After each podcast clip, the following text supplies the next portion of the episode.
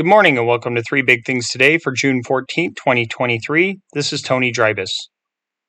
Soybean and grain futures were lower in overnight trading amid increased estimates for output in Brazil.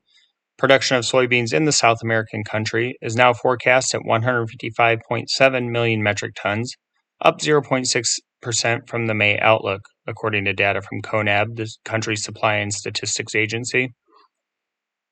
Brazil's second crop corn is now projected at 96.3 million metric tons, up 0.2% from the previous forecast.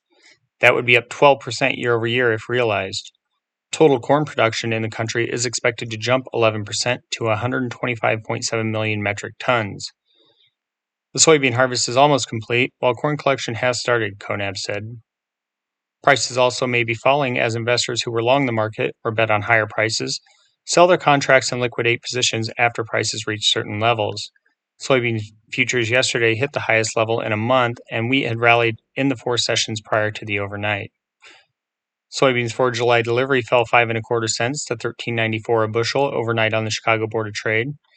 Soy meal was down 50 cents to $397 a short ton, and soybean oil lost 0.09 cent to 55.34 cents a pound.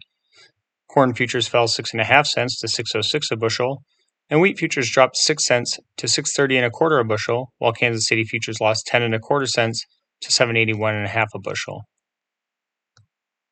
Tractor sales in the U.S. declined year over year last month, brought down by weakness in two wheel drive vehicles, according to data from the Association of Equipment Manufacturers. Sales of all tractors in the U.S. fell 0.7% to 27,266 in May, Two wheel tractor sales dropped 0.7% to 27,000 units, the association said, and four wheel drive sales jumped 52% from the same month in 2022 to 266. Combine harvester sales also increased, jumping 55% to 487 units. From the beginning of the year through May, total tractor sales were reported at 102,725 units, down from 116,993 during the same time frame last year.